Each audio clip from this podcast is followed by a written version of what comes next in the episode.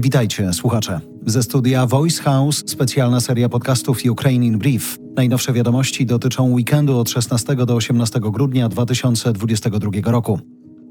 Rosja deportowała około 2 milionów Ukraińców, w tym wiele dzieci. Te słowa prezydenta Zełenskiego poniosły się w świat dzięki wywiadom dla francuskich mediów. Ukraiński prezydent przyznał, że te liczby bywają bardzo rozbieżne, bo wojna cały czas trwa, ale oficjalne ukraińskie dane mówią, że w wyniku rosyjskiej inwazji zginęło 450 dzieci, a prawie 900 zostało rannych. W piątek Rosja ponownie przeprowadziła silne ataki rakietowe na całą Ukrainę. W zasięgu pocisków Moskwy było dziewięć regionów Ukrainy centrum Hersonia ranne zostały trzy osoby, stan jednej z nich jest bardzo ciężki.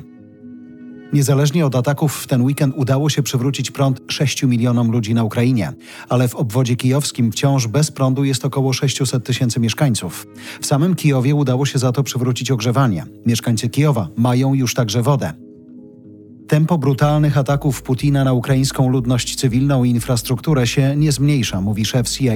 Jego zdaniem nic nie wskazuje na to, żeby Rosjanie poważnie myśleli o negocjacjach. Zmniejszenie tempa walk wynika tylko ze zmiany pogody.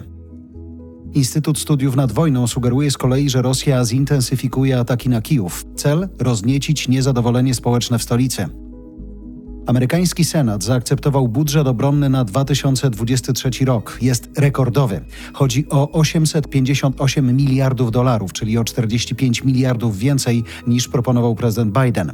Są tam pieniądze na podwyżki płac dla armii USA, zakupy broni, ale także wsparcie Tajwanu i Ukrainy.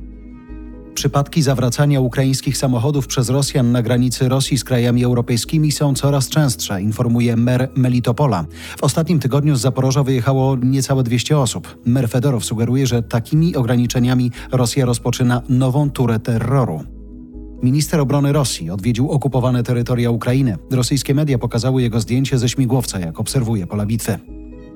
Brytyjskie Ministerstwo Obrony sugeruje, że Rosjanie chcą wysłać na front artystów. Śpiewacy operowi, aktorzy, cyrkowcy mają poprawić morale rosyjskiej armii. Brytyjski wywiad pisze, że rosyjscy artyści zostaną wysłani na linię frontu w kreatywnych brygadach.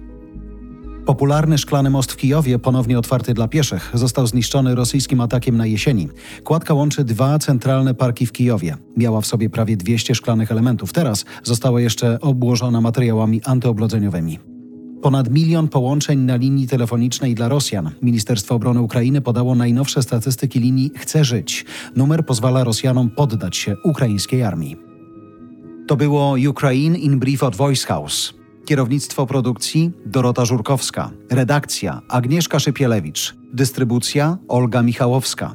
Dźwięk Kamil Sołdacki. Redaktor naczelny Voice House Jarosław Kuźniar.